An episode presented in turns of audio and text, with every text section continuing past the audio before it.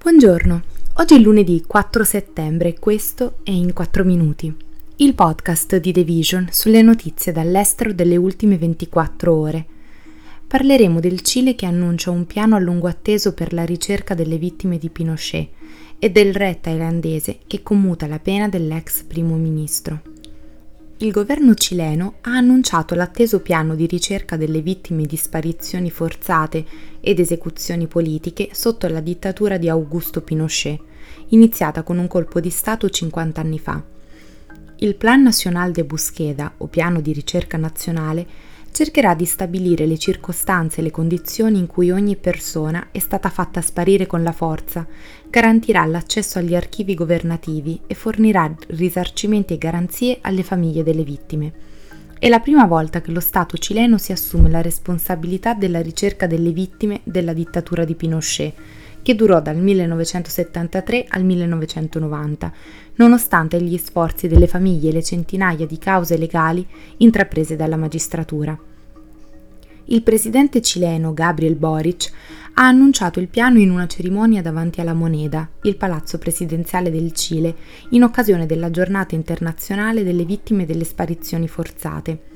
In totale sono 40.175 le persone registrate come vittime di crimini commessi sotto la dittatura di Pinochet, che vanno dall'incarcerazione alla tortura fino all'esecuzione. Di queste, 1092 sono elencate come scomparse forzate e 377 come vittime di esecuzioni politiche. Alcuni furono gettati nell'Oceano Pacifico oppure abbandonati in fosse poco profonde nel deserto di Atacama e altrove.